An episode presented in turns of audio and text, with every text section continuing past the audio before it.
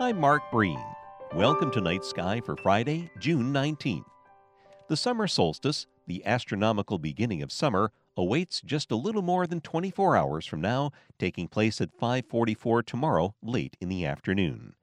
We typically know this day as featuring the longest daylight and shortest night of the year, which results from the Earth's tilted axis angled with the North Pole at its greatest toward the Sun, while the South Pole is literally the polar opposite, angled at its maximum away from the Sun, bringing winter to the Southern Hemisphere. Visualize what that means for our view of the stars.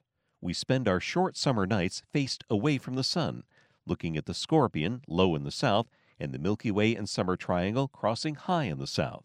Six months from now, as winter arrives, we will be on the opposite side of the Sun, placing the Sun among these stars, particularly the Scorpion.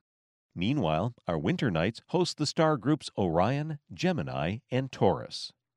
Next week, with the help of the waxing crescent moon, we'll explore the origins of the zodiac on Night Sky. Night Sky is a production of the Fairbanks Museum and Planetarium and Vermont Public Radio.